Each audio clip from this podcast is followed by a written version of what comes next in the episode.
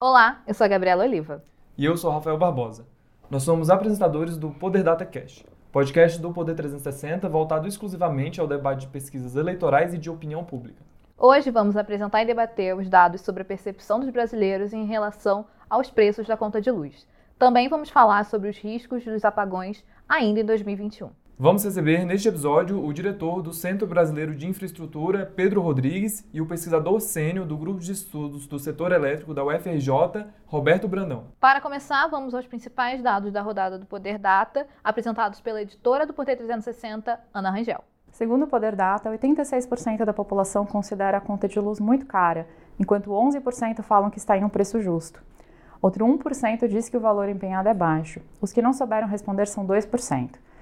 Outra pergunta dessa mesma rodada mostra que 57% dos brasileiros temem um apagão ainda em 2021. Outros 33% afirmaram não se preocupar com o possível blackout, e 10% não souberam responder.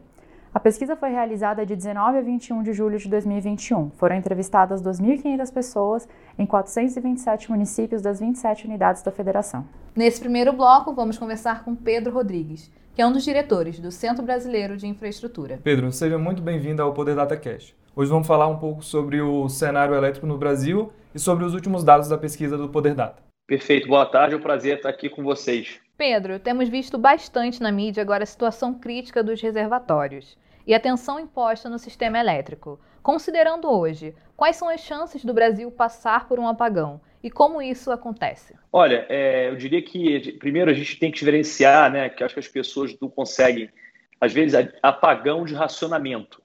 Né? Então, o racionamento, qual é a diferença? O racionamento de energia é quando a gente não tem capacidade de gerar a energia que a gente precisa.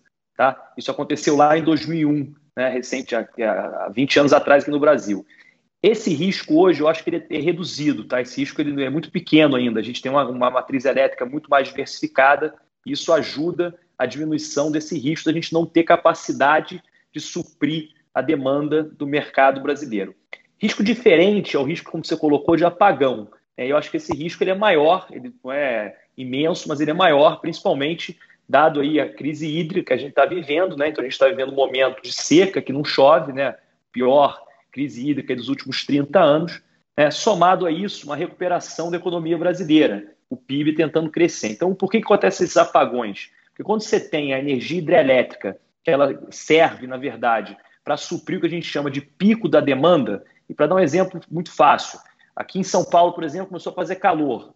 Todo mundo vai ligar o ar-condicionado duas, três horas da tarde. Então vai ter um pico de demanda de energia e a hidrelétrica não consegue, né? As termoelétricas já estão trabalhando no máximo e essas hidrelétricas não conseguem suprir esse pico, né? essa demanda inesperada numa hora do dia. Logo, é que a gente pode sofrer os apagões em determinadas regiões do Brasil em razão desses picos que podem acontecer e, a, e em razão, do, além dos picos, a gente não ter as hidrelétricas ou água dentro, dentro desse, desses reservatórios para suprir essa energia que a gente precisaria naquela hora do dia em determinado subsistema. É, esses picos de energia variam de um estado para o outro? Como, como acontece? Ou tem algum, algum horário que seja conhecido como pico de energia no Brasil inteiro? Que é onde que pode acontecer esses apagões? É, na verdade, esses picos de energia podem variar. Né? E aí uma coisa também interessante, quando a gente tem um racionamento, né?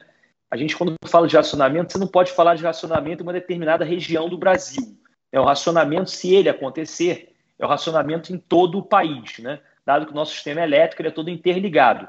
Agora, os picos, como a gente está colocando, é de, de lugar para lugar. Então, por exemplo, hoje em São Paulo está muito frio. Pode ser que no Nordeste esteja calor. O Brasil é um país continental. Então, dependendo da região e dependendo desse, da demanda de energia daquela região em determinada hora do dia, é que a gente vai viver esses picos, e aí o ONS né, vai determinar e o sistema não vai aguentar, e aí essa, essa determinada região vai apagar.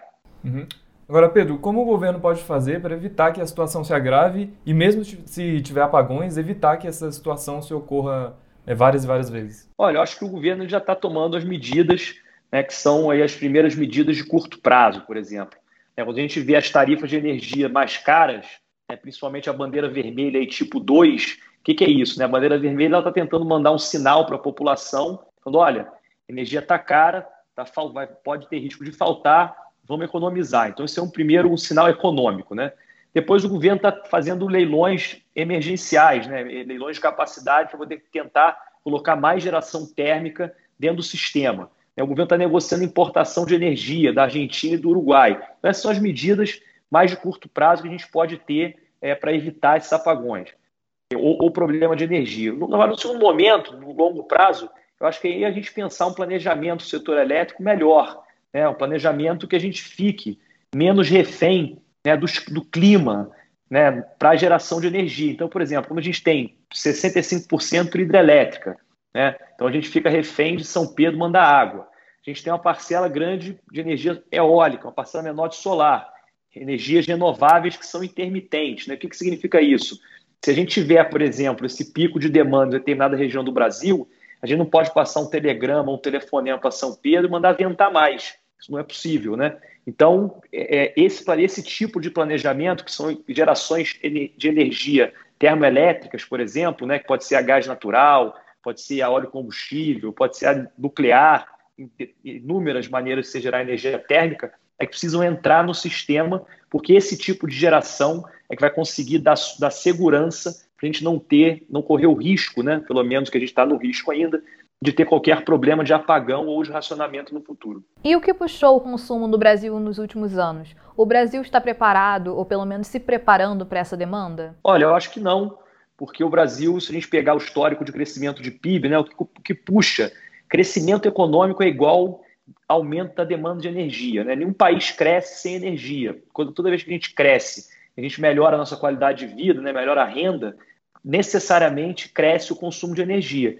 E o Brasil não cresce, não, nosso PIB está parado, estagnado há 10 anos. Então a gente, a gente não teve, talvez, esse problema que a gente está vivendo, esse risco que a gente está correndo hoje há, há, mais tempo, porque a gente não cresceu.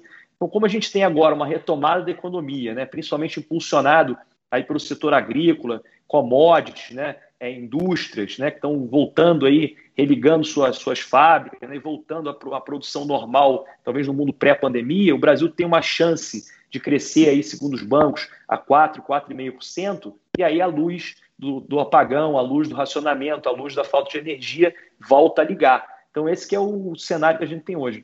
Pedro, em 2001 o Brasil enfrentou uma grave crise energética, como você mencionou é, no início da entrevista. Qual a principal diferença do que aconteceu naquela época para o que a gente está passando agora? Olha, em 2001 o problema tinha algumas diferenças. Né? A principal delas é que o Brasil era muito mais dependente né, da água e das hidrelétricas do que é hoje. Então, uma crise hídrica, como teve lá em 2001, foi problema na veia do setor elétrico, né? que quase 90% da nossa geração de energia era de hidrelétricas. Né? E aí aconteceu, ocorreu aquele problema, aquela, aquele que eu contei, que eu falei para vocês no início. Quer dizer, o país não tinha capacidade de gerar energia suficiente para o que o país precisava de energia, ou seja, tinha de demanda de energia. Logo, foi necessário racionar. Porque se a gente não racionasse, quer dizer, a gente consumir, ia consumir 120 produzia 100, a números fictícios. Né? Então a gente teve que adequar a demanda à oferta. Nesse caso agora é, é muito, é, é um pouco diferente, porque a gente tem uma matriz muito mais diversificada. O que, que é isso? Né? A gente saiu de 90% da geração hidráulica para 65%. Só que nesse gap, nessa diferença, a gente introduziu no sistema elétrico de geração energias renováveis de fontes intermitentes, que é o caso da solar e da eólica. Né? E, na minha opinião, a gente não pensou e teve pouca, né, pouca geração térmica nesse sistema.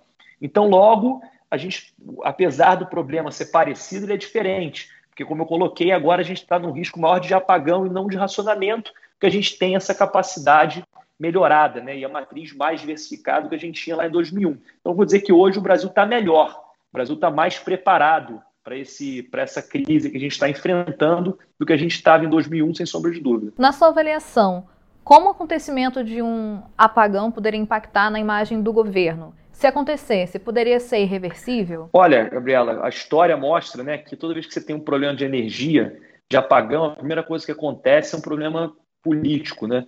Então, os presidentes não são reeleitos, presidentes podem cair, né, pode dar um, problemas maiores aí na, na, política. Basta a gente lembrar, no, nesse ano, a gente teve um problema no Amapá, por exemplo, né, que teve, um, teve nada a ver com o sistema elétrico, é, com racionamento, com apagão, foi um problema na subestação no Amapá e o Amapá ficou sem luz.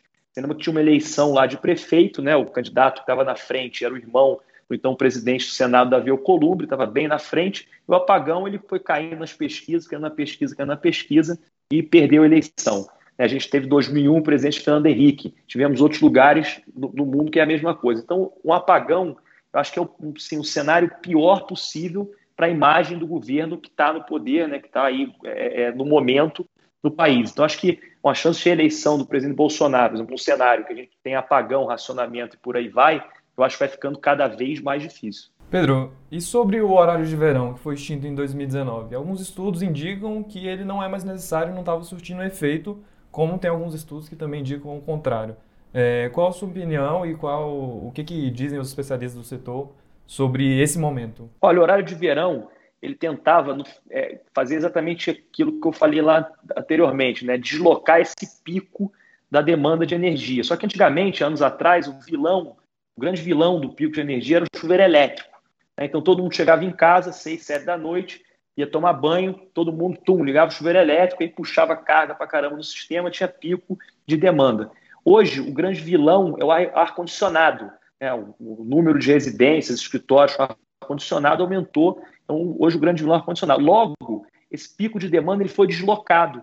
Então, você não tem mais como determinar um horário, como você tinha antigamente, de pico. Então, esse, esse horário pode acontecer três horas da tarde, duas, quatro. Então, o horário de verão, que, que a, o, tinha por objetivo o deslocamento desse pico de demanda em razão do chuveiro elétrico, ele ficou sem sentido, dado que esse pico mudou. Né? Nosso, nosso, nosso, nosso hábito de consumo de eletricidade foi modificado. Então, não tem, não tem realmente, do ponto de vista técnico, elétrico, mais sentido ter o horário de verão. Acho que é isso. Pedro, muito obrigado por sua participação aqui no Poder Data Cast e até a próxima. Até mais, Pedro. Obrigada pela conversa. Obrigado a vocês. Agora, nesse segundo bloco, vamos receber Roberto Brandão, pesquisador sênior do Grupo de Estudos do Setor Elétrico do Instituto de Economia da UFRJ. Roberto, seja muito bem-vindo ao Poder Data Cast. Roberto, dados da ANEL mostram que a tarifa de energia elétrica residencial mais que dobrou nos últimos oito anos, passando de 300 reais por megawatt-hora em 2013 para 602 reais por megawatt-hora em 2021, uma alta de 100,6%. Quais os principais motivos que explicam esse aumento? Olha, o Brasil é, tem, tem, duas razões para a energia estar tão cara.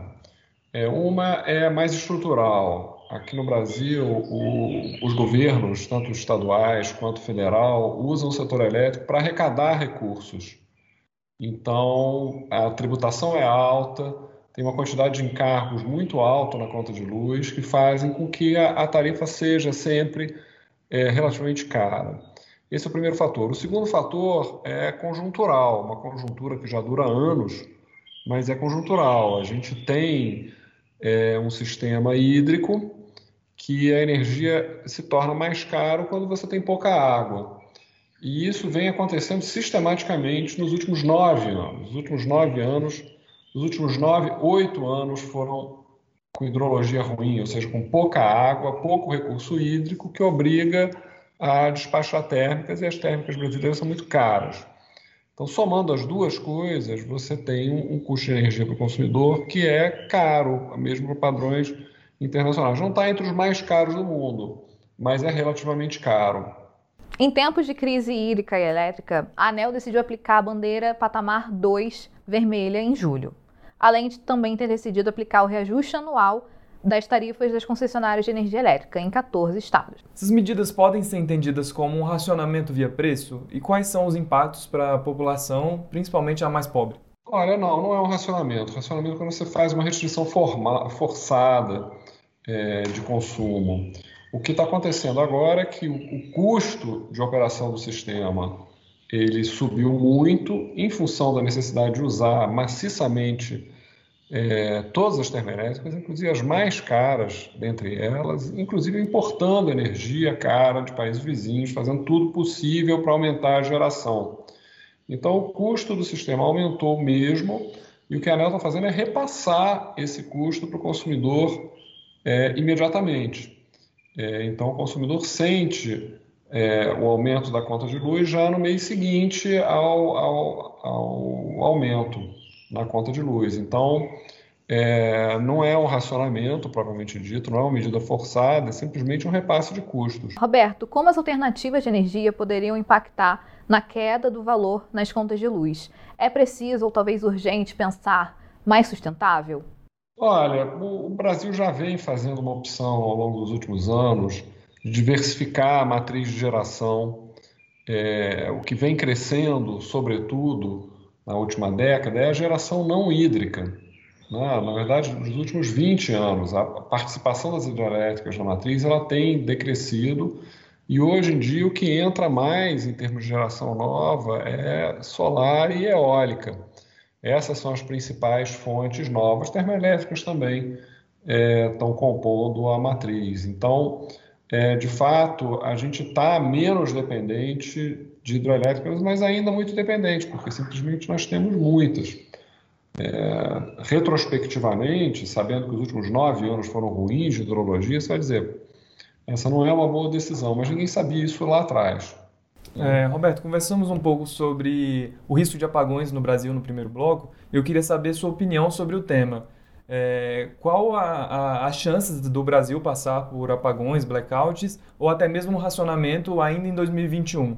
Como essa situação pode ser assegurada e quais as medidas que o governo pode tomar para evitar? Olha, a, a, possibilidade existe, mas ela é baixa. É, o risco de racionamento é baixo, é, basicamente porque os últimos anos é, você teve é, um crescimento da capacidade instalada expressivo e o consumo não evoluiu é, da mesma forma. Então, você entre 2015 e 2020 a capacidade instalada do sistema aumentou 20%, o consumo aumentou 3,5%. Então o sistema tem muita folga. Por outro lado, a gente está esse ano com uma hidrologia muito ruim. Nos últimos 12 meses encerrados em junho, é, o, o que entrou de água nas hidroelétricas, valorado como energia, é, o que entrou a menos, o que deixou de entrar em relação a médias de longo prazo, equivale a três vezes a geração média de Itaipu, um pouco menos do que isso, quase três vezes a geração média de Itaipu deixou de entrar. É realmente uma situação muito severa. É, a gente vai conseguir passar sem maiores problemas por essa situação, justamente porque o sistema está folgado. Se o sistema não tivesse com a folga que está, é, uma situação como essa é, seria muito difícil de gerir. O governo está fazendo uma série de medidas contratando emergencialmente as térmicas que por, porventura estejam sem contrato, com alguma sobra de energia e capacidade de gerar, importando energia, flexibilizando restrições hídricas das hidroelétricas. E o, o, a nossa estimativa é que isso deve resultar até o final do ano em conseguir é, suprir o consumo, apesar de um custo alto, o consumo vai ser suprido. Se nós tivermos alguns problemas, podemos ter eles vão ser de pequena dimensão, muito menores do que nós tivemos em 2001, quando, foi, quando nós tivemos realmente um racionamento. Para o ano que vem, porém, a situação é mais preocupante, porque os reservatórios vão chegar realmente vazios no final desse período seco. Se nós tivermos mais um período úmido, que é improvável, mas é possível, mais um período muito, muito seco, digo, é, nós podemos ter problemas ano que vem. Roberto, qual a perspectiva da conta de luz até o final do ano e até mesmo o ano que vem? Com acionamento de fontes mais caras, como energias através de usinas é, nucleares e térmicas, a gente pode ter uma conta de luz mais cara? Olha, pode. O, a ANEL, ela aprovou o reajuste da, da bandeira tarifária vermelha, nível 2, emergencialmente, numa reunião recente, abriu uma consulta pública para fazer uma, um cálculo mais apurado. Esse cálculo mais apurado possivelmente vai, vai chegar à conclusão de que para pagar todos os custos relacionados a esse tipo de despacho que a gente está fazendo, a conta de luz deve subir talvez mais um pouco. É, isso é, é possível, não está certo, é uma, é uma audiência pública que não, tá, não tem resultado ainda, mas é possível que ainda suba um pouco a conta de luz. Certo, Roberto, muito obrigada por conversar com o Poder DataCast. Roberto, obrigada e até a próxima. Obrigado a vocês pelo convite. Tchau, tchau. Obrigada ao diretor do Centro Brasileiro de Infraestrutura, Pedro Rodrigues, e ao pesquisador Roberto Brandão pela participação no Poder DataCast. Muito obrigado a você que nos escutou e nos acompanhou até aqui. Acompanhe o conteúdo do Poder Data sempre de 15 em 15 dias no Poder 360. Até a próxima. Até!